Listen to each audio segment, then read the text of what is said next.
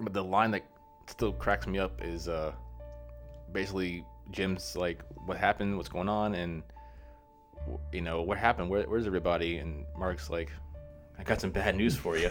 yeah. Yeah, gets me every time. I, I wish he would have lasted longer than he did. And then it turns into, you know, a psychological thing where they're dealing with the horrors of, you know, what it means to have to, you know, leave somebody behind and the psychological effects it has on the person. Where it's like I could have saved that person, but but for the sake of our group, I had to leave these people behind.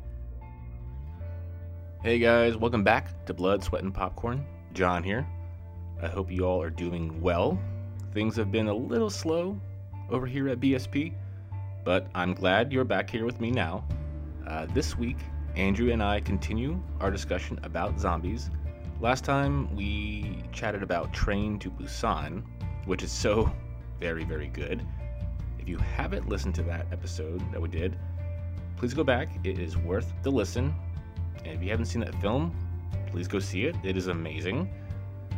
Uh, this time we talk about another one of our favorites, Danny Boyle's 28 Days Later. I won't drag this intro out. Just know that this film is possibly one of the most influential films in my upbringing in terms of horror films and filmmaking in general. So, I highly recommend it. So go ahead and grab your plastic bag full of soda cans and make sure you have a spare tire in your car.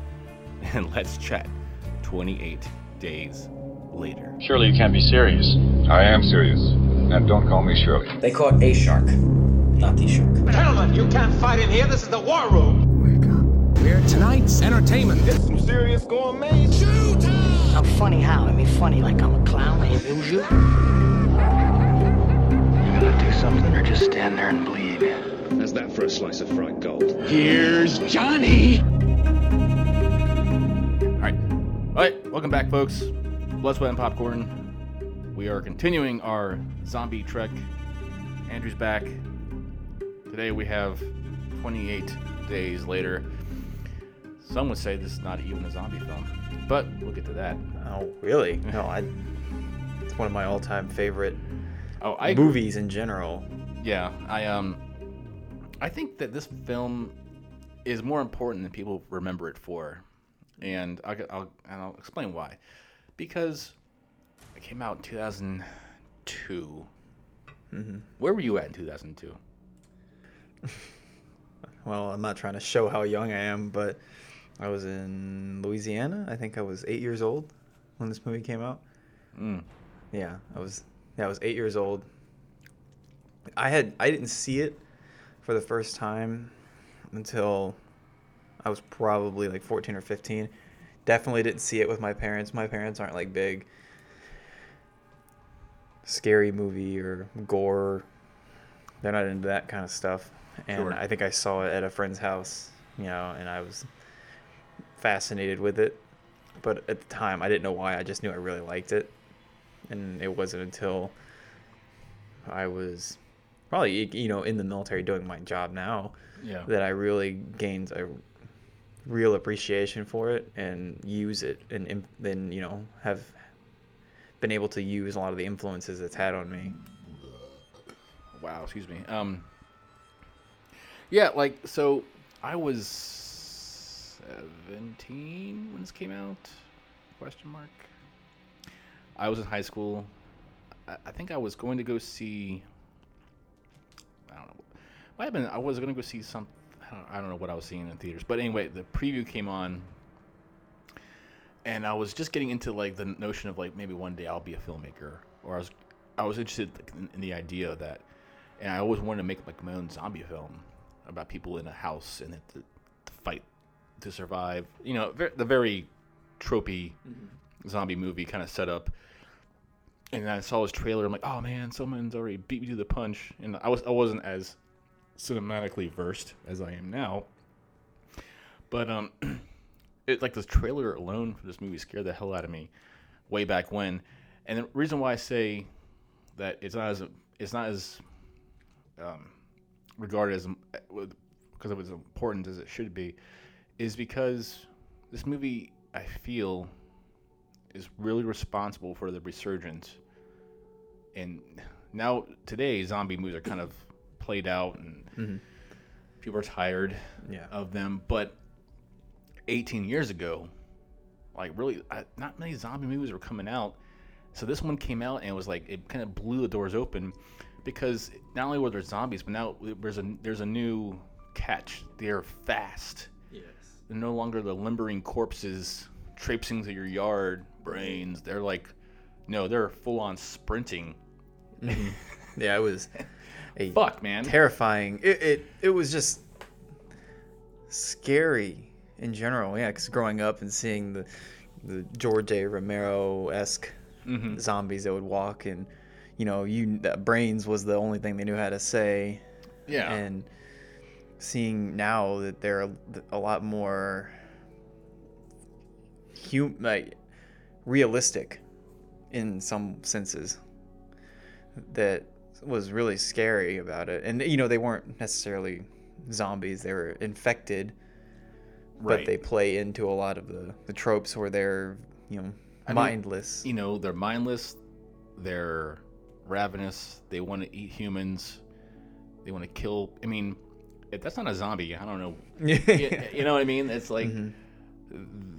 they themselves, as people, their identity is taken away. They're no longer who they were. They are now an affected being, which was a def- definitely a, a fresh take on Uh, on a already at the time almost like a a not in vogue, you know, subgenre of horror, you know, everyone has like zombies, or I'm sorry, there's always werewolves and, and vampires. They're always like pretty easy draws, but, but zombies are kind of fading in and out. And this one kind of punched them back up to the surface a little bit.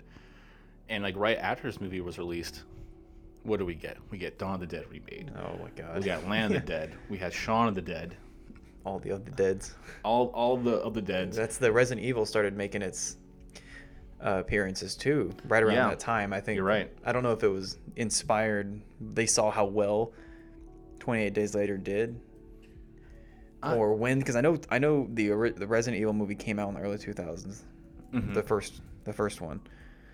I'm trying to look this up real quick. We keep going. um like all of those movies kind of just came out of nowhere in the early till mid 2000s um right after i guess i i, I, I want to believe right after 28 days later Yeah, like so looking up at what was coming out around the time that 28 Days Later came out, and it was a lot of um, crap. A lot of horseshit was coming out, and a lot of it was either remakes or I'm sorry, low budget, stupid things, or it was like.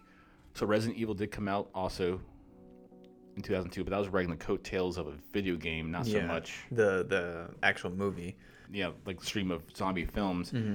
And let's see, Halloween Resurrection came out that year. Ghost Ship.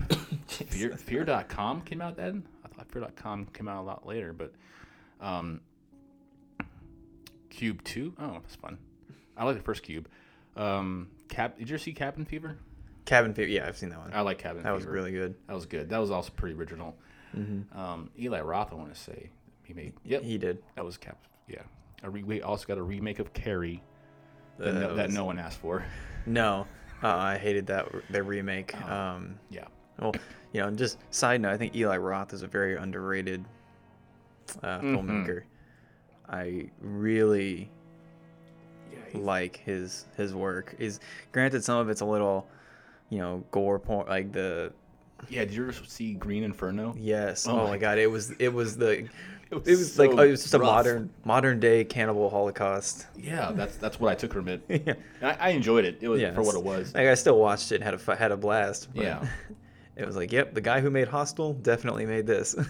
Exactly. Like, but 28 days later was, you know, because because post this movie, the zombie uh, uh, zombie landscape broadened, and this one it was very low budget made. I don't even know what the budget was. I have to look it up, but wasn't a whole lot, but it made money, and Danny Boyle directed this, and Danny Boyle has always been a really interesting and, and original filmmaker, and I really liked like the fact that this film was so it was shot on digital, the first film to ever do this, but it was also shot like it was felt like it was shot on like a Sony Mini DV, like It like, was- low budget.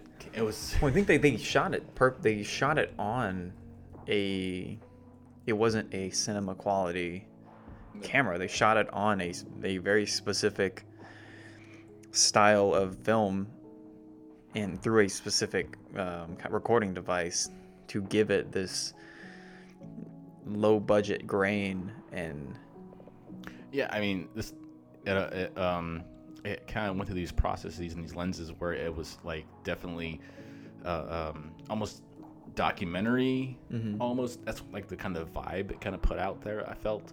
Um, so I looked it up. It was made for eight million. Uh, Wow. Uh, I guess pounds. It's in it's in British currency, but it made back over ten times that that amount. So so so studios, what they what they do when they see a movie strike gold, they like, oh, we should make fucking more of these things. Mm-hmm. And um, I want to also want to note the parallel that Walking Dead, the the comic series, not the show, the comic series debuted that year or the I looked it up too. the graphic the the graphic novel. the actual comic book, yeah. Okay, yeah. That came out. Where is my stuff? So that that that came out in 2003. Okay. So there's a the big parallels like because in that in that story, um, Rick wakes up in a hospital, mm-hmm. and we have uh, um, Jim and 20 days later wake up in a hospital. Both like times moved on. It's they forgot all about these guys laying uh, in a coma in a hospital, and they wake up and like shit has hit the fan, and um, but I think that was just a, a, a happy coincidence. I don't think anyone was. I don't think uh, Robert Kirkman was ripping off of uh, of this film. I don't. Last the romantic way I want to want to rem- remember it. I think it's it's an easy way to get through to to set the story up and set the context of the story up without having to show show it Yeah. really. So same thing, you know, Resident Evil 2 did the exact same thing. Mm-hmm. Or, or no, I'm sorry. Was it I mean the game. no the the the movie? Oh, was, in the movie, she wakes uh, Milla Jovovich's character. She wakes up that's right. in a hospital, yeah. and then even in the third freaking movie, she wakes up in a How many of hospital. these movies have they made of Resident Evil? Six, I believe. They're the original. Um, the one in Raccoon City, that's two. They had Afterlife, which is in the desert. Yeah. Or then, oh, sorry, the first Extinction. sure. Yeah, there's Extinction. I think that was in the desert. Afterlife, right after that, and then I think one or two more they've made, and it's just been a downhill spiral of movies because they can't figure out whether or not they want to stick to the. Um, I, I have very strong feelings about this, but they, you know, whether or not they want to stick the video game or make it their own kind of series. I, fig- I remember playing the first two video games, the first four. I think I played Resident Evil 4 in Iraq on a GameCube, and I fucking loved it. Yeah. Um, but like I think like the the uh, the lore of Resident Evil is so rich, it could have really gone off to the races and made really good films out of them, but they, they didn't. I remember actually I remember I was I was in high school. I, this is a distinct memory. I was in high school and I was working at a old folks home. I was working in the kitchen. I was a dishwasher and like a prep cook for like the the seniors dining. It was it was like a restaurant experience without like Oh yeah. I don't know. It was like a real restaurant, but anyway, it was kitchen experience. And um, so a buddy that worked there with me, I, I I really did. I couldn't really read him. He was kind of like this weirdly like an, an anomaly of a person, but he loved video games. Like he just so that's something we kind of connected on. And he went and he saw this movie Resident Evil. I hadn't seen it yet, and he comes in to work like on a Saturday. I was like, "Hey man, how's your Friday night?" Da, da, da, making mm-hmm. conversation. He's like, "Oh man, I saw Resident Evil." I'm like, "Oh yeah? Like how was it?" It's like, "Dude, hands down, the best movie I've ever seen in my life." I'm like, "Oh, okay." It's a, it's a bold statement. I mean, it, to be fair, like I, you and I look at films a lot differently than I guess more casual people. Mm-hmm. So it's not surprising to me when someone who's kind of like eh, they- they don't they're not a scholar or they, they, well, they don't have scholarly ambitions with film mm-hmm. to like something that's kind of run of the mill and like put it up on this giant pedestal. And I'm not gonna fault them for doing that. That's to- totally their opinion. It's all always subjective. But like the fact that he was so like confident in like this is the best movie I've ever seen like in your entire life. Your whole catalog of watching experience, this has netted the top prize for you. Hey, good for you, man. I I saw it, I was like, this is probably one of the worst movies I've ever seen in my life. You know what's sad though is you know I know uh, this. I think it's it was the best of that entire franchise, hmm and it still wasn't that great of a movie. But um, They, de- they definitely peaked with the first one. yes, but um, it's interesting though because like those movies came out at the exact same time almost as the tw- as Twenty Eight Days Later. Yeah. but they both of them fared fairly fairly well. Oh yeah, like their own Resident right. Evil on brand recognition alone, it made money. Yeah. um, that's why there's what six of them now. I mean, that's why there's also like seven thousand paranormal activities Mm-hmm. and Friday the Thirteenth, and because they make them on a shoestring budget, and they Mm-hmm. have a really one that one good opening weekend is all that they need because Mm-hmm. I think like statistically every horror movie comes out like at the box office back when we could have a box office, you know, successes. They, they they premiere, they strike gold that first weekend, three days, mm-hmm. and then ev- is like systematic. The second weekend they drop to like place Yeah. sixth, place seventh, and they never recover mm-hmm. because they're gimmicky. Mm-hmm. A lot like the, the the bad ones are very gimmicky. But 28 Days Later Yeah. is not gimmicky. No. It's very original.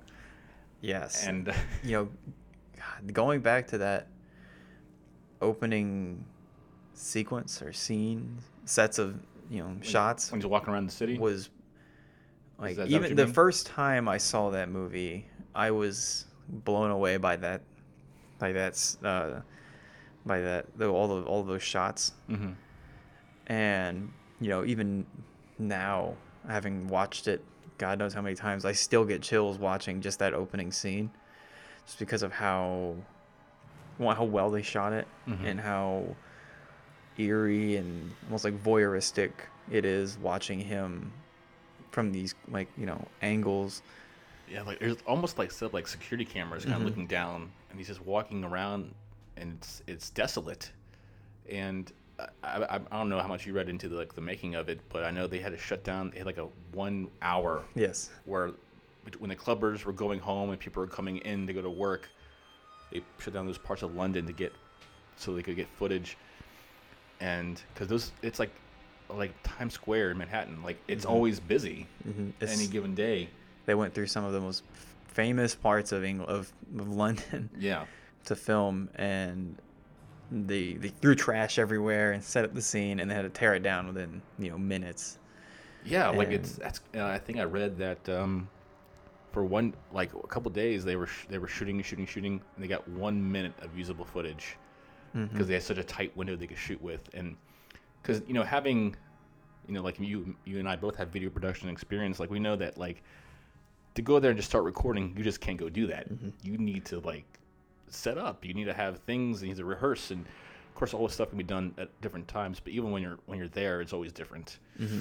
So uh, and you know that the 28 days later especially with the opening scene um, really is what gave me a fas- fascination with film scores and Oh, yeah. music choice for scene set for scenes because the I think it's very technically well done. Mm-hmm. Yes, the shooting, the cinematography was very well done and executed, and the production, you know, the, the what they had to go through to get those shots is admirable. And but the what takes it from that, you know, good to great, is that score. That in a heartbeat John Murphy's score is is instantly recognizable Yes, and just the and then mixed with that score, you have like the one or two times I can't remember he actually opens his mouth and says something, you know, cries out for somebody, and then it's just back to dead silence and then the piano Yep. with like the slow build up into the uh, the instruments. I uh, I watched it recently to kind of refresh myself a little bit, just because there's like any kind of really good movie, there's always little little uh, little bows of ribbons put everywhere. They, you know, once you are looking for them, they're little treats you pick up along the way, and it's one of those treats that was definitely the if you really like really uh, in my in my take on it, the music, all those scenes where when Jim wakes up, he's rummaging around London, no one's around, he mm-hmm. screams out hello, mm-hmm. and it, it- the sound drops out, and then the music kind of slowly fades. So, in the course of the film, after he meets Selena, after he meets what Frank and Hannah, mm-hmm. and he goes to meet Major West and all the crew at the end, the soldiers. Every pause that music fills, it's a build. It builds. It builds to that very end, the Okay. full piece. So it was like, oh, I didn't catch that the first couple times, and I was really listening to it. I was like, because I, I- knew the score, the the big, in a heartbeat, the big song piece. I was just waiting for it to come out in different parts of the movie, but it was always little small sections of it. Yeah, yeah. And then we, I was like, uh oh, I see what they're doing there. Okay, okay, you clever guys. But um, so yeah, what um, I think it was uh, one of the bigger strengths of this, film is, and we talked a little bit about this in, in a, a Train to Busan, was the urgency because the zombies were fast. They're very aggressive, and they're very unpredictable, in a sense that they kind of came out of nowhere. You know, uh, when Jim wakes up and he, he goes back to find his parents, and him and Selena and the other guy were camping out for the night, and they, they break through the window, the zombies, mm-hmm. because Jim's watching the TV or whatever he's doing, and like, you, you would never get that in a, a Night of the Living Dead, mm-hmm. and it's like nothing is ever safe. yes, You never have that sh- that sureness that you're comfortable. yeah. There's no sense of security at all in this movie, where because there's always some kind of there's always some kind of threat looming anytime. And you know, I think you know even before that opening, I guess sequence of Jim when they introduce us to Jim, we have that that scene right before that where they set up the the virus, the rage virus, with the chimpanzees. There's that whole scene in front of it. I think from a zombie movie, I mean, um, I think they did extremely well in setting up the virus, and I loved the scene uh, when they, they're like infected, infected with what, and he just says rage. like I was like, oh man, that's.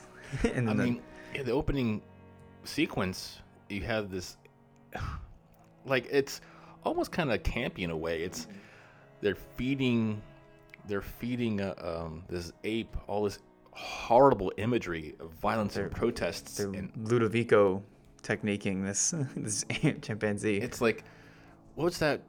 Do you remember Street Fighter, the movie with Jean Claude Van Damme? yeah. It's like when they're remember Blanka, what's his name? The, the green guy with the mm-hmm. big orange hair. Oh like my they, God. they kept feeding him that. It was like that. Kind of, that's what it reminded me of. But 20 Days Later is a way better film. Mm-hmm. But yeah, like like, and these liberating these animal rights people was gonna break in and like mm-hmm. save the day, and like those fucking assholes just couldn't leave it well enough alone. Couldn't listen to the doctor. No, and and they were really aggressive about it. Like, what are you infecting them with? And th- was it ever explained what cure they were looking for? Like, No, I don't think they were looking for it. I think they were just in. It was a testing lab, and I know they said they were infected. Infected with what? And they're like, we have to kill her. yeah, You know, after they got infected, after the the girl gets infected, and all, all the only thing that they say is rage, but mm-hmm. they allude to it.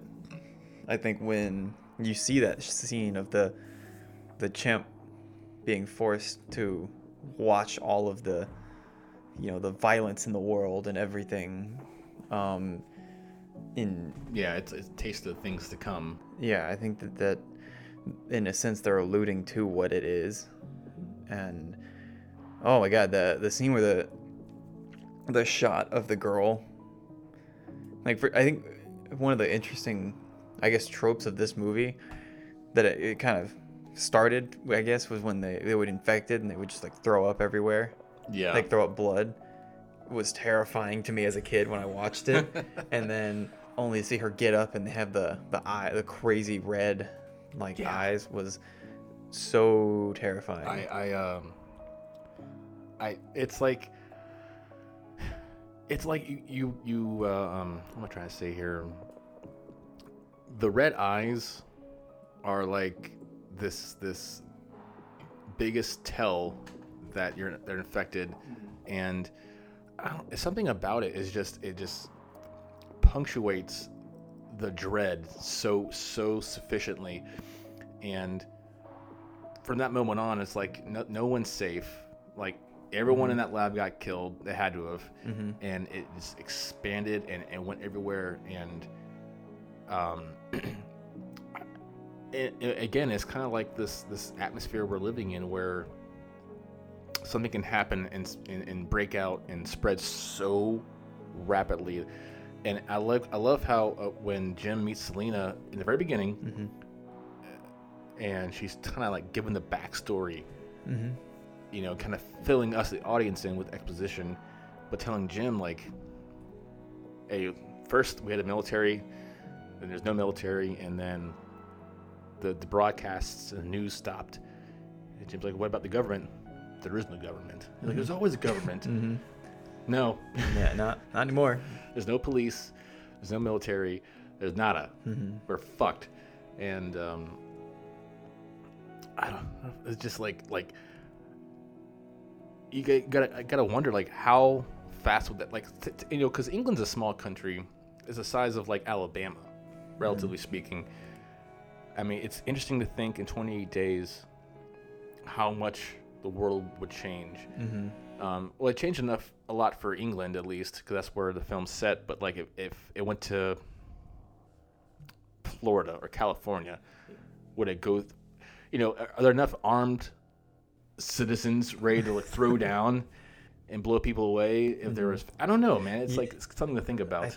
Y- y- y- I think a really good example of it, and the only reason why I enjoyed this series, TV series, as much is because of how real it felt, was uh, Fear the Walking Dead. So in Fear the Walking Dead, they, because The Walking Dead is the same premise where they kind of, you're kind of thrown into this environment. You don't know how it started. Fear the Walking Dead takes a look at the, the initial start of it from the as from the eyes of a family Mm-hmm. as you know and it's the half of the whole first half of the series is them living their lives normally. And you'll slowly start seeing small things happen. And it's like oh riots are happening. Oh people are becoming very violent. People are attacking each other. And it's just it slowly evolves from you know this novelty on the news that you were like that you would read in the paper mm-hmm. To now they're seeing it on their streets slowly and the military comes in and they get quarantined. Mm-hmm. And then the military pulls out and then they just they're left by themselves. The military just disappears because they all get pulled out. And then these, this family has is really trying to survive throughout this environment and it's in the infancy of the outbreak. Right. and it feels so real the way that everything happens. Wasn't this? Because I know uh, the Walking Dead was set like on the East Coast in Atlanta, and they move up to DC and, or wherever. Wasn't Fear the Walking Dead set in like California? yeah it was in it's, i think it's in la or it's yeah it's in socal Because I remember, I remember watching, I want to say parts of the first season, and it looked good. Mm-hmm. But for whatever reason, I never stuck with it or kept up with it. And I think I was so tainted and burned out by The Walking Dead, yes um, and not to be that guy. I read the first few books of The Walking Dead. I really enjoyed them, and all the way up to like when they meet Negan in the books, and they're really good. Like, Yeah. fucking, no one was safe, you know, because they weren't actors on contracts. It was just like Game of Thrones. They, Yeah. hey, your best favorite character, he's gone on the next page, and that's how it is. Um, then the show kind of like just the show has had its good moments. I'm not trying to take away everything from the Walking Dead TV show, but it wore me out, and then therefore that kind of translated to my experiences with Fear the Walking Dead. Even though I, I'm not the first person to say this um, or to tell me that like Fear the Walking Dead in many ways is a superior show to The Walking Dead. It's a lot more psychological Yeah. because it deals with um, one small family unit trying to move throughout this landscape um, and dealing with the the initial outbreak. And then it, you know it goes through all of the phases of conflict with the you know there's the man versus the whatever the the the issue is. So that would be man versus the zombies. Right. or the infected and then it turns into you know a psychological thing where they're dealing with the horrors of you know what it means to have to you know leave somebody behind and the psychological effects it has on the person. Where it's like I could have saved that person but but for the sake of our group I had to leave these people behind and mm-hmm. let them die. And like what that does to your psyche. Yeah. and then it turns into a man versus man where you have these people who are fighting other groups for land for you know better land to survive on from everything so i think you know in, as far as fear the walking dead is concerned i think yeah it's definitely a far more superior show and you get a lot of the different styles of conflict in that one show i think it's better acted better shot Just better. better yeah just all, all around better but I, uh, and that's kind of what like I feel. You know, the 28 days later, the film set a really high bar, in, because it had, you know, it, it wasn't really. The plot is was pretty simple, it, and and if you look, depending on the perspective you get, not really a whole lot happens in the movie.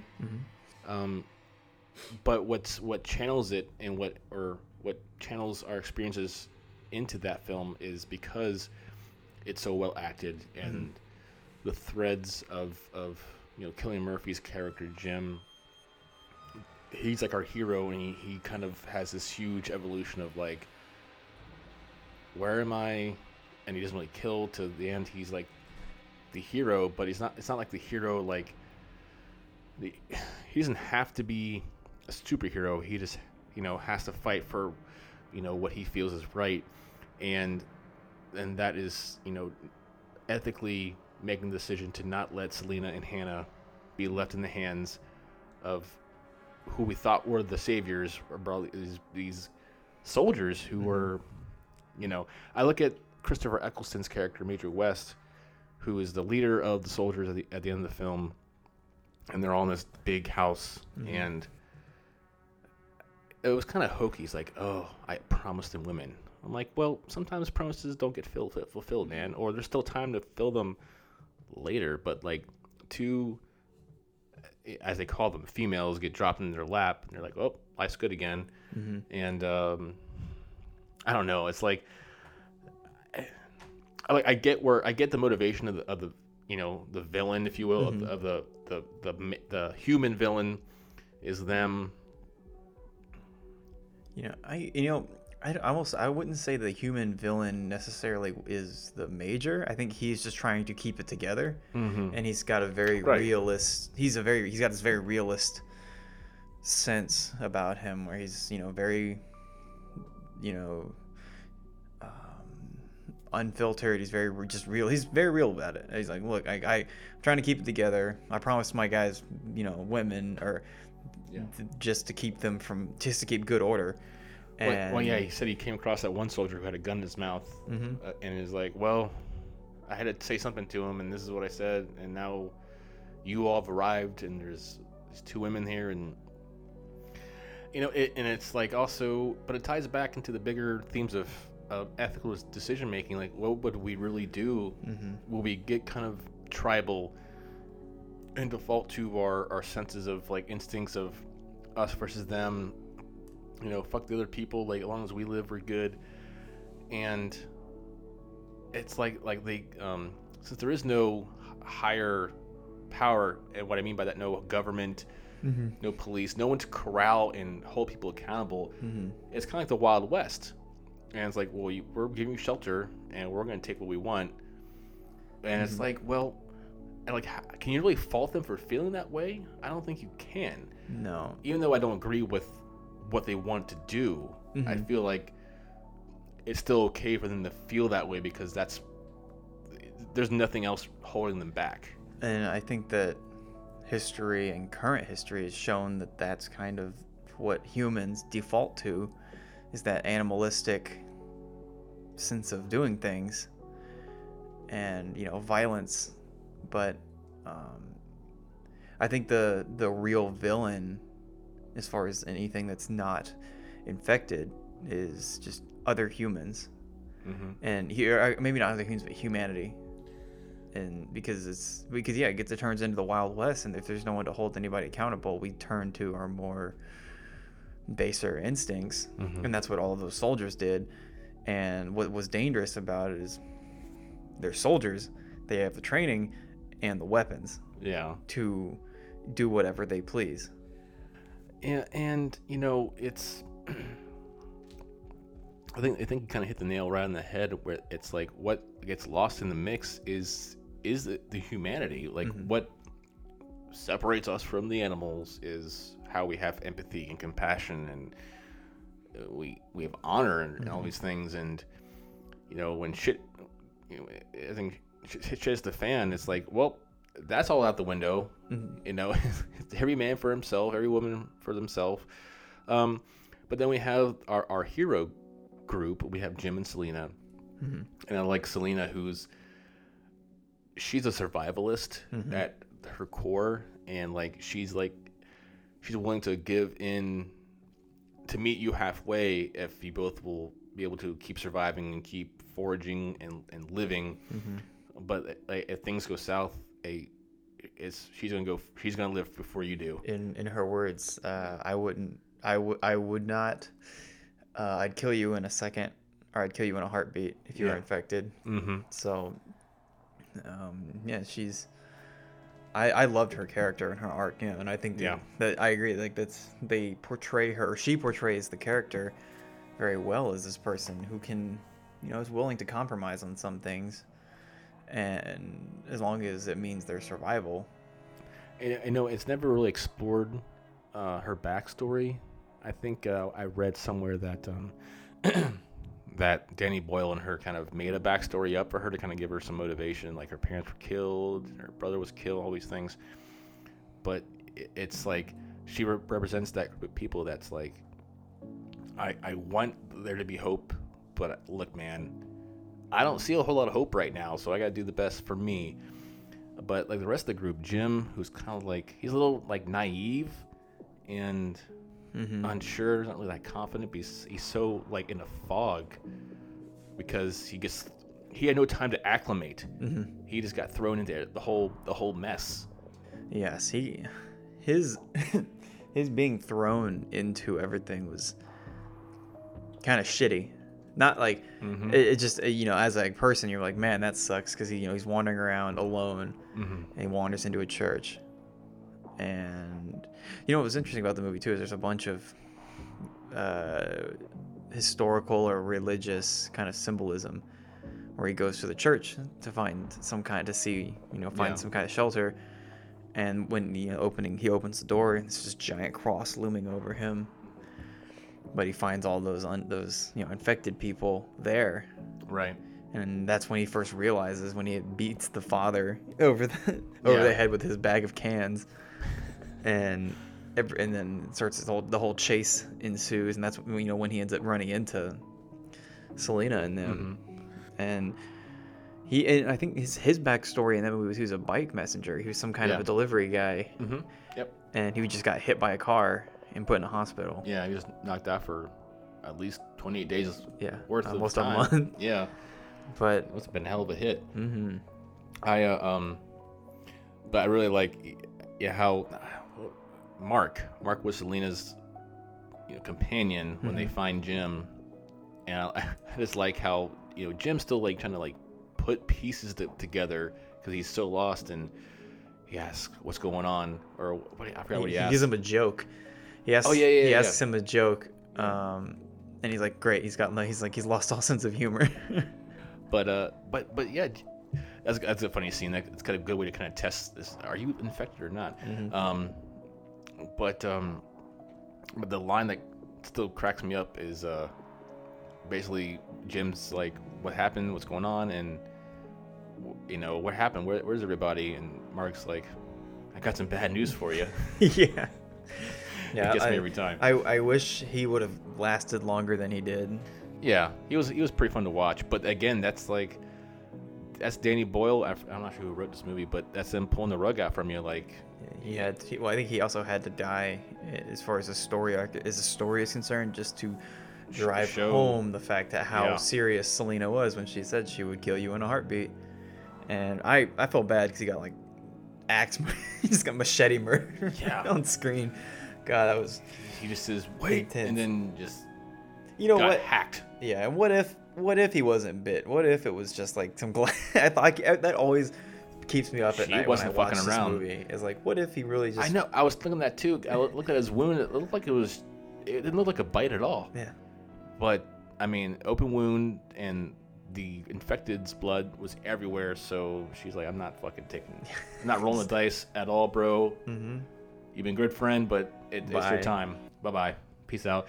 Um, so I liked, you know, so her, uh, Jim and Selena kind of just buddy up, and she's, I like her little whole thing about like plans are pointless, and she's very, I can understand and appreciate the fact that she's so, you know, cynical. Mm-hmm. Um, there's not much to hope for.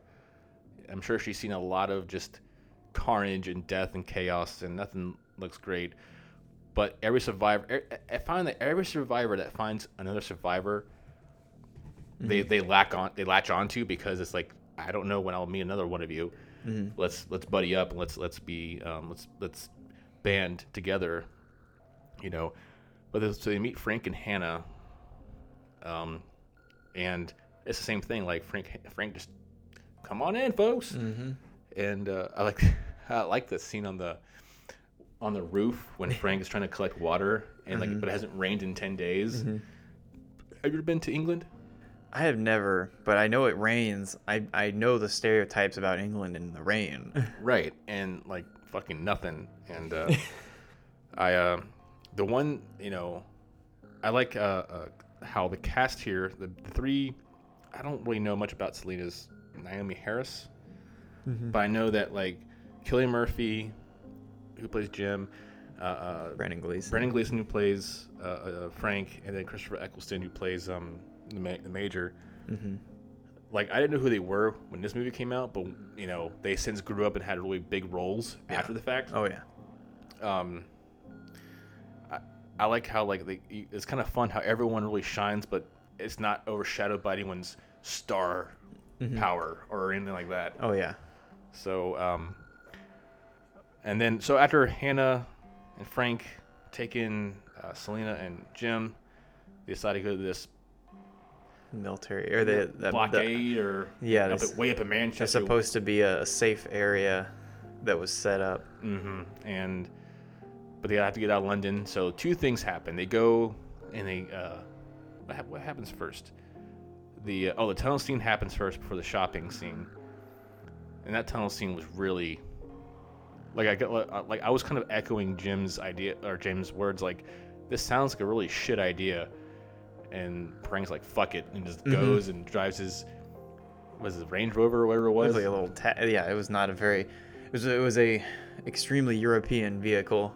Yeah, but it traverses all these other cars piled up somehow, and Mm-hmm. um, hey, good for him. But then, but then the tire blows out, and oh my god, that whole scene when they're trying to flip the tire, they're like picking the tire up with their or the car up with their hands because they don't have time to, to Mm-hmm. raise the jack. And uh, Well, every, well, yeah, when the rats and the, sc- the, rats girl, the girl screams, and that causes you know Mhm. all of the uh, infected Mm-hmm. to start swarming to them, and there's so much tension. Even when I watch it today, that scene still like makes my skin crawl. how like how tense everything Yeah. is. But you know what's funny is when they what I liked about it, and I can feel like it's very relatable in the movie, is that whenever they have these hard, some of these hard times, you know, they they laughed it off. Like as they're leaving, they're like, I can't believe that actually worked. That's very British. Yeah. It's oh, like, like- oh wow. Well, it seems like even for like it seems like very you know military esque like humor too, where it's like I cannot believe that worked. Yeah. Yeah, they kind of just kind of laugh it off. There's, Yeah. I mean, they almost they almost completely died, yeah. but they And, uh, like- laugh it off and keep going. The one thing that it, that uh, and I'll and I'll we'll get to this probably later at some point, but one thing that Train to Busan, 28 Days Later, and a lot of zombie films kind of you know trope along with is the last second, the door closes at the last second, or this happens, or rise of zombies are at the glass, they just then got the door shut just in the nick of time, and it's like it'd be kind of fun to see that one movie where they go shut the door and nope, it, it, it's wrenched open and Yeah. the person gets pulled out. I'm sure that's happened in movies before. I just haven't seen every zombie movie ever made, so sorry, folks. But um, beside of the tunnel scene, I like I, this is part I really really like. Probably my favorite scene in the movies when they're in the shopping, Yeah. uh, in the grocery store, and I I would just always like to imagine if I had carte blanche, no strings attached, money was no object Yeah. just get whatever the fuck you want. Oh man, what would you get first? What, what would be your, your go-to s- snacks, non-perishable snacks?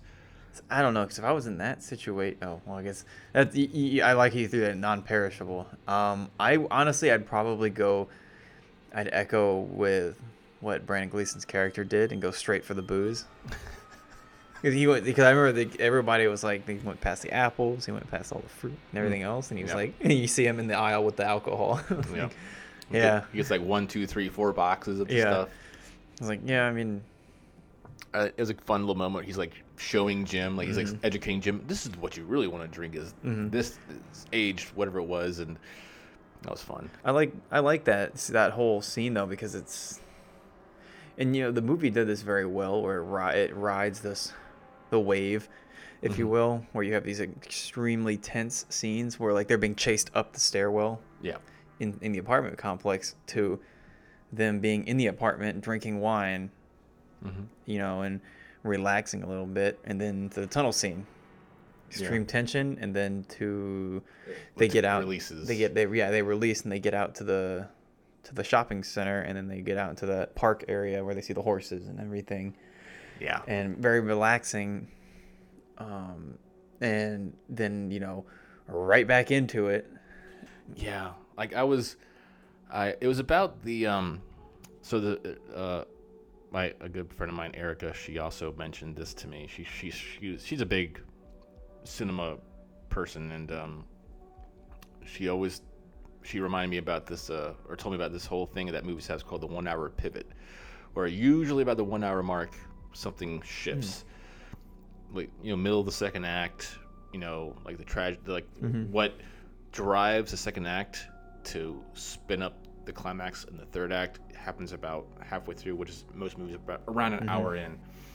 So the one hour pivot is when they finally get to the blockade of Manchester. yes oh man And you all right? yeah sorry ears itching Oh. no but And uh but yeah, that's kind of like it's just been the Jim, Selena, and then the Frank and Hannah show, and they're just going to this, you know, mythical haven Yes. that's somewhere in Manchester, and they get there, and then like the, not saying the whole tone of the movie shifts, but the movie does change from, the the party expands. We get more cast members in. lose one too You lose one. Um, I always thought that was kind of an interesting way to like, you know, the whole idea of how you get infected is is kind of unique. it's, Whereas like a bite will do it for sure, but also just being, it's like almost like a disease where Mm-hmm. I mean it's a virus or it's whatever, but like, you know, just like basically like getting kind of contact is Yes. Mm-hmm. enough to to to transform someone into and, and it happens so quick yeah not a- and- yeah not a whole lot shelf life gestation period. I thought about that too, like how terrifying that is when you're in these situations where you're like hacking, slashing at things, and but you also, God help you if you get if you have an open wound and you get any blood anywhere or any blood anywhere near your mouth or your eyes or an opening. Right. That's terrifying.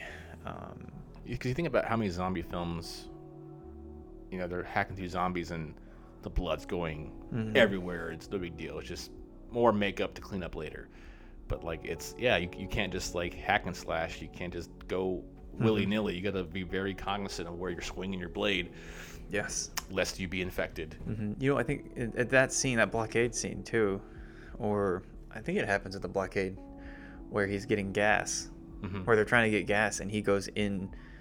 Um, Jim goes into the store to kind of look around, Yeah, and at the up until that point, he has not killed an infected not one person. until the boy who was infected, which scared the shit out of me when I first saw the movie. Um, and he just, it's you can tell it hits him differently because it's a kid, and you know normally when you, a lot of these movies in a lot of zombie movies when they're killing infected, they just kill it and move on. He like put his boot down on this kid's chest, this infected kid's chest, and just like looked at him, and he realized it kind of like hit him with what what he had to do. And they could tell that that that visibly affected him Mhm. for the rest of the the movie. And that i think for jim's character in his kind of story arc that's when he really started to change. Because he just in his mind you know they they weren't dead they're just infected Right. and he just killed a, a child.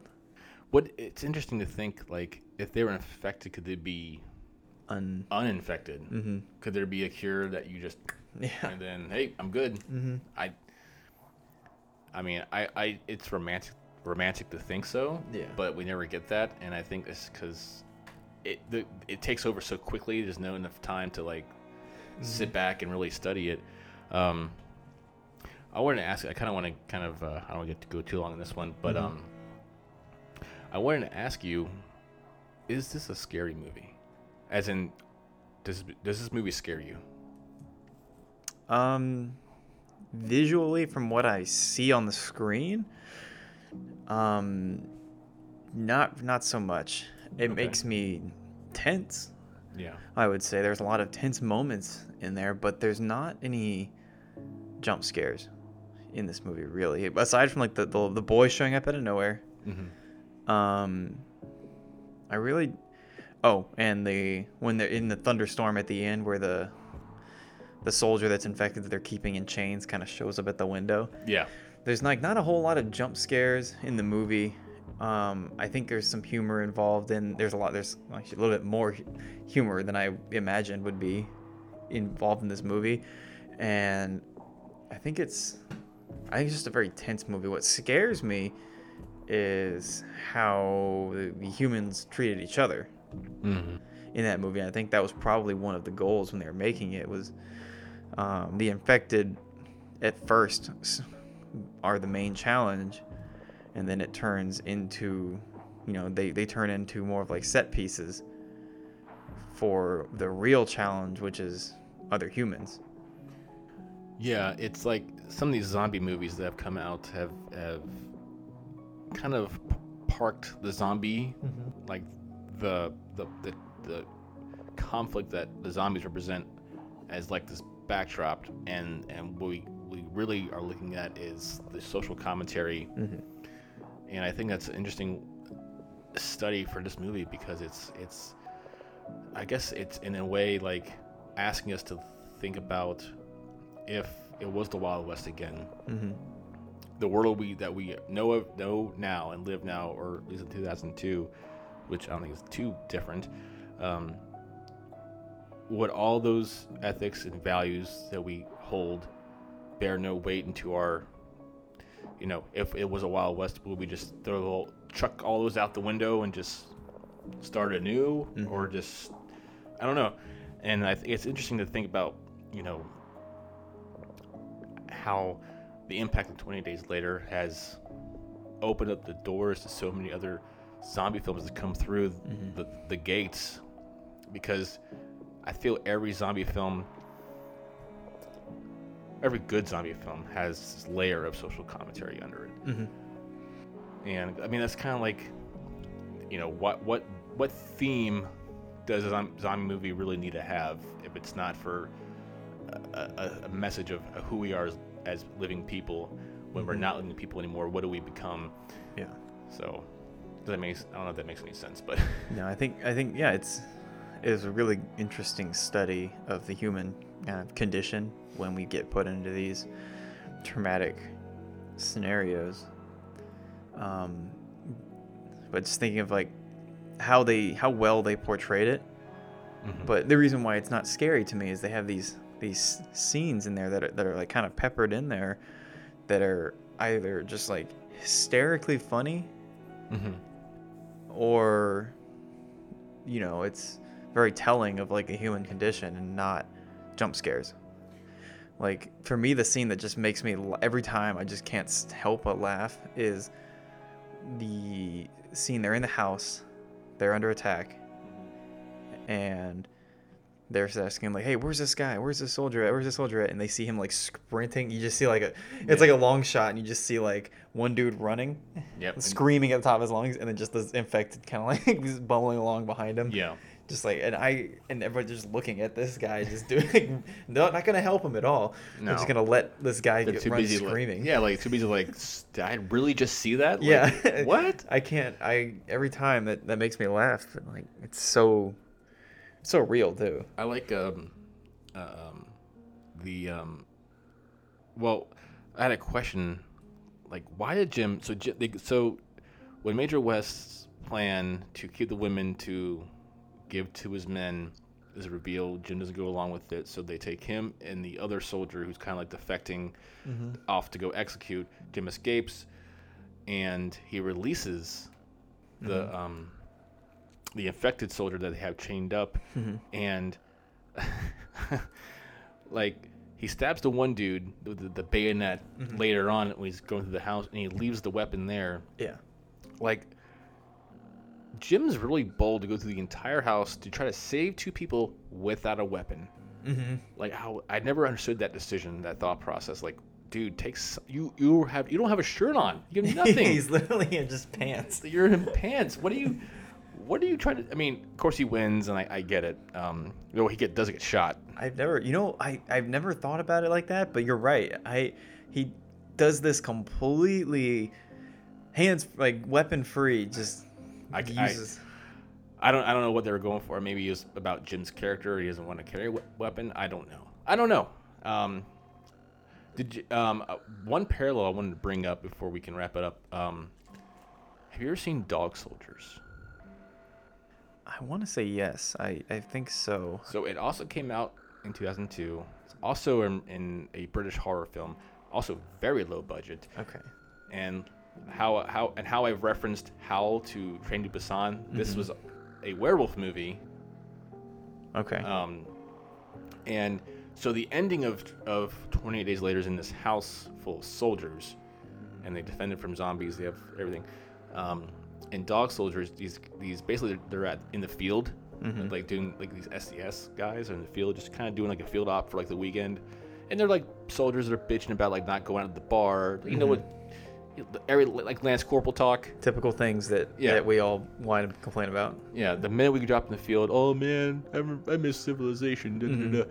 And um, long story short, they get holed up in a house, and they're fighting off werewolves. Mm-hmm. I don't know. It's just like it's just kind of funny. I, like th- those two movies, Twenty Days Later and Dog Soldiers, both came out at the same time.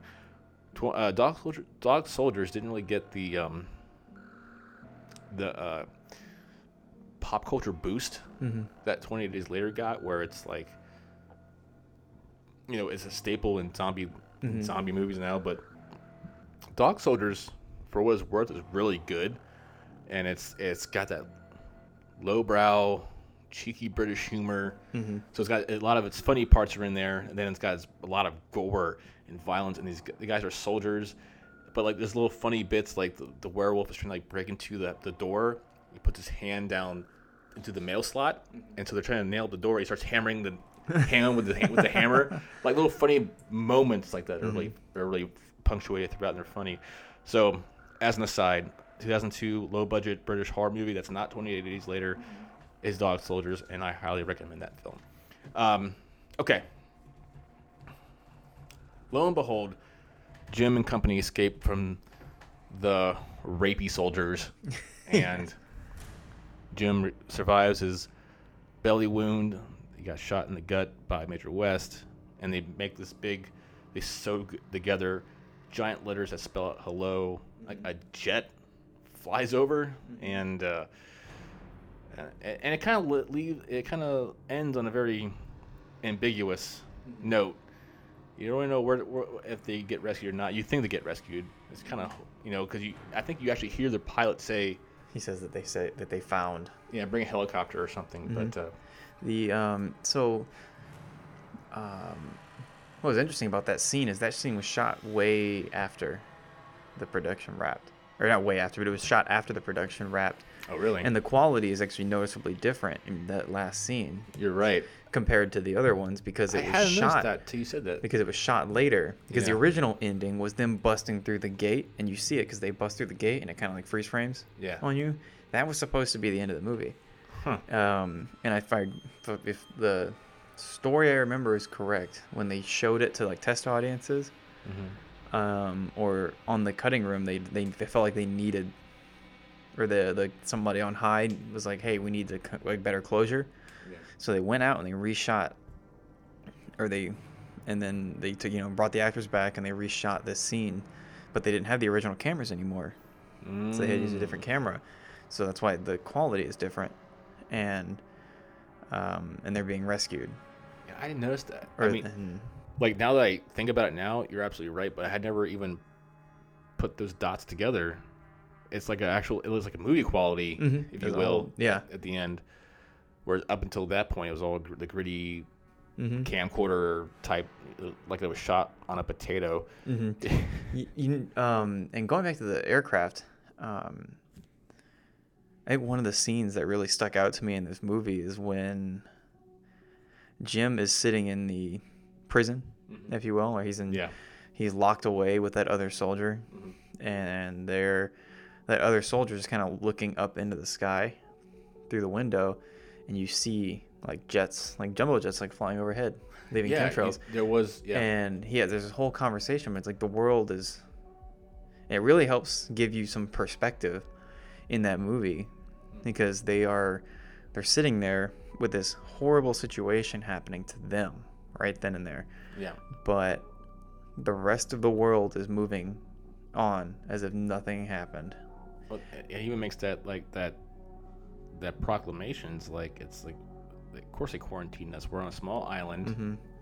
you know, because I remember Selena saying early on there were reports of infection in Paris and New York. And the guy was and the soldier was trained up skeptical like how Mhm.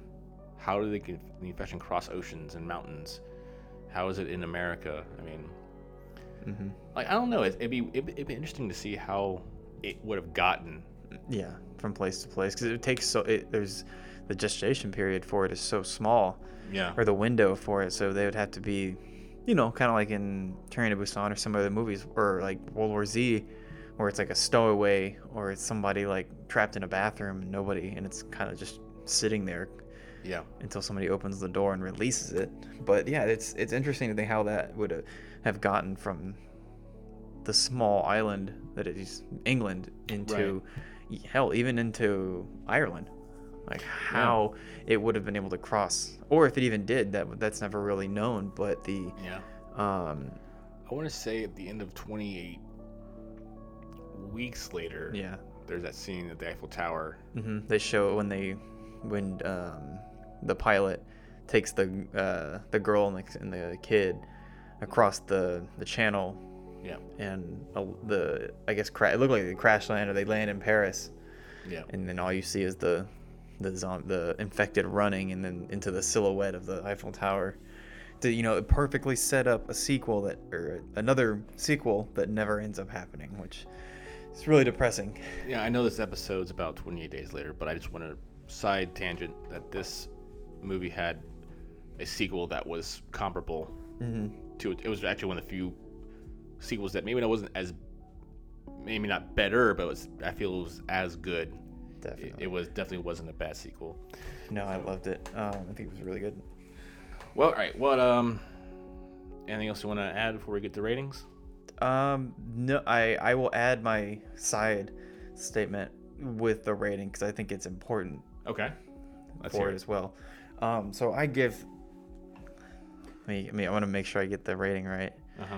but um, one second, almost there. There it is. No problem. Um, to me, uh, this movie was a was flawless. It was a plus. Okay. Um, the cinematography was r- so well thought through. Shooting it on this low budget camera, using like bloom filters um, on certain certain scenes. Uh, the story tell the, the the story itself is simple as you know it, it- it was and uh, not really too complicated Right. was very then you know if you're gonna do something simple you need to knock it out of the park for it to um, really la- to to have a good impact and I think Yeah. they did um, it shows humanity in a really m- i- i- interesting way that at the time wasn't really being portrayed. Mhm. uh, it's got to me as a as a as a, a fan of cinema and you know a scholar of film too um, there are certain things that, that happen in that movie that most people probably won't catch unless you're a fan of cinema.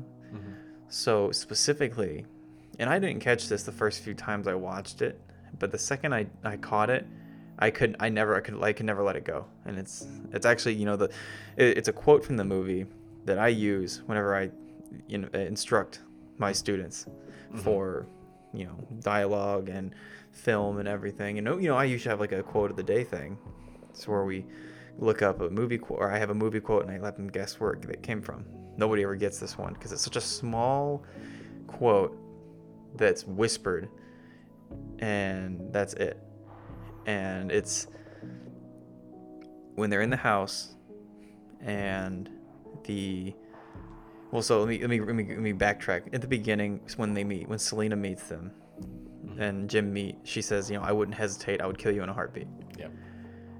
at the end of the movie or towards the end towards the, in the climax of the movie uh, jim has an altercation with a soldier who's holding selena hostage in a ba- in a in a bedroom somewhere mm-hmm. he sneaks in through the roof jumps down and s- savagely beats this soldier to death you know mm-hmm. smashing his head up against the wall almost in the same fashion as you see the infected killing other people where it's not like they're biting they're like they're beating Yeah. so he's beating this guy to death and, you know, covered in blood. He eye gouges the guy while he's laying down. So it's a pretty gruesome scene. But in at the end of that, Selena sees is watching this whole fight happen. She grabs a machete and is like holding it like she's gonna swing. And when Jim finishes killing the guy, he gets up and runs over to Selena and she holds the machete up to swing but doesn't Yep. and holds it on him for a second and then all you hear is, is jim whispers like that was longer than a heartbeat Yep. and then i was like that is um, like a master class and like calling back to the like original dialogue Yeah. and it's not even something that's hit on multiple times they only say it one time and that's it Yeah. and it wraps it up so beautifully um, Well, I think it shows the growth of Selena Mm-hmm. as far as like her connection to Jim and her, uh, uh, uh, you know, her love of Jim, and um, you know, maybe she's not as cynical as you know. Maybe in her in her heart of hearts, she knew he was okay, and that's what she hesitated. But um, but you're right. It, it it loops it back wonderfully, and it's not like it's not like a a, a- layered joke gets punched on the whole movie. It's like it's once in the beginning and it's forgot about until it, it comes back full circle later. and Very well done. Yeah, and you almost I it took me I, it went over my head so many times. I was like, why is he saying that was Really? than a heartbeat? Yeah, it did. And then you know, obviously the the the, the score, the track is called in a heartbeat. Yeah, so it's it's. it's funny how all of that just kind of you know I'm probably gonna have that playing Mm-hmm. under us talking at this part of the episode. So it's because it's it's so good. Yeah but that to me those um style that that the stuff that they do as far as on the editing room and in, on the editing floor and you know, telling this story and the dialogue and looping back to things that were said in the beginning in such a grandiose fashion with this massive fight and blood everywhere and they're still make this callback to the original line of dialogue i think is um, you know it's it's perfectly executed and i think the ending would have been just fine if they left it a little ambiguous with the them crashing through the fence but um, i think the ending that they have as well when they get rescued is, is fine too I'm, I'm okay with both both ways that it ends. One gives more closure than the other, but I'm also a fan of the ambiguous endings too. Yeah, I think the the ending that as it is now, while it's still ambiguous, it's definitely way more hopeful. Mhm, Yeah, there you go. Um, so I think for my rating though, it's gonna be. What's it doing? No, it's my phone. It does that. Um, so my end, my my rating for this is going to be an A, a f- a flat A. Um, I do own it. Um, it's uh, it's not flawless, and I can't really tell you why I don't find it flawless. Um, I certainly know it's not a bad film. It uh, it, it has staying power, and that's why it, it's so well remembered, well revered, and it's so impactful. Like I said at the very beginning of the, of the episode, like it, it reopened the doors to making zombie movies okay again, and and that's why I still go back to it, and that's why I still appreciate it, and you know I'm so happy the performances came out the way they did, and the direction of it was so on on on the spot and just done so well. And then the score, you can't argue with that score. It's it's it's a score that most people like would never dr- dream of achieving because it's so almost insurmountable to, to overcome. Oh. Um, yeah, it, it it's so like other than other you know some big budget you know movies that have you know the I think the John Will or the John John Williams. Williams scores Hans Zimmer, like and anything like Yeah. yeah. Hans Zimmer or uh, Johann God what's his name he did uh he did like Battle of Battle of Los Angeles and a bunch of other ones he died recently I know you're talking about. Um, but like if yeah. you're not one of those three like you don't really see you don't really or like maybe to me Trent Reznor is probably one of my other favorite uh, film scores but it's hard it's hard to find a movie especially in the in the in the genre that it is to have such an impact Jóhann Jóhannsson um sorry just it came to me the That's name fine, I get it. um but to have to a, a movie that's in this genre have such a powerful track that stays so well and it's so I mean, you unless you watch the movie and are really a fan of it, you probably aren't gonna remember it like like you do the Jaws. thing. Yeah. But if you're a Yeah. fan of cinema and like these kinds of movies, this is a track that you know. It You, it's out. instantly recognizable Yeah. to anybody who's a fan.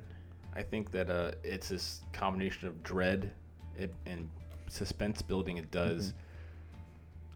And it's, it's it's not that many notes as far as like the phrase of the melody. It's just a big. It's on a repeat, and it, it, it's just layers are built and built, and it, it, it mirrors, it mimics the ramping up of suspension that this movie produces Oh yeah. and uh, I still think it was really smart how they threaded the, like the different parts of the score throughout the film, and finally peaking, climaxing Mm-hmm. at the end uh, fight scene. Smart, smart, smart move. Oh my god, I I'm just looking. I think um, yep, they have a, uh, a John Murphy vinyl of the soundtrack. So I think I'm about to buy that and frame that, put it in my house, because Oh yeah, that yeah it I I am a huge fan of just music in general, and I appreciate you know music that really sticks out to me and that means a lot to me. And this movie is Sure. mo- this movie is one that I've watched so many times from you know being a kid all until you know being an adult, and I still will watch it and recommend it to people because of the impact it's had on me, and I always will remember it fondly. So having something like that around is just you know extra for me. sure. Yeah, I mean, you you look around my house, you see all the crap I have on my walls. Like it's the um, Yeah. the the shining stuff in your bathroom. yeah, that's my favorite movie, and I, Mhm. I, I pay tribute to it where I take a shit. Yeah. That's, that's how I roll. Um, okay, so awesome movie. 28 Days Later. If you haven't seen it yet, go see it. I'd say go see it again. If you already have, it's worth a rewatch. Uh, we're coming into the Halloween season. You know, go go go give it a give it a watch. You won't be disappointed. I promise you. Very very good. Um, okay. Well, thanks to, to Andrew for stopping by and hanging out and talking this great film with me. And uh, anything you want to plug? No, I, th- I think it was. I'm always always a pleasure to be here Awesome. and discuss cinema. Awesome. Thanks for staying. So, all right, guys. This is John from Blood, Sweat, and Popcorn. We'll catch you next time. See ya.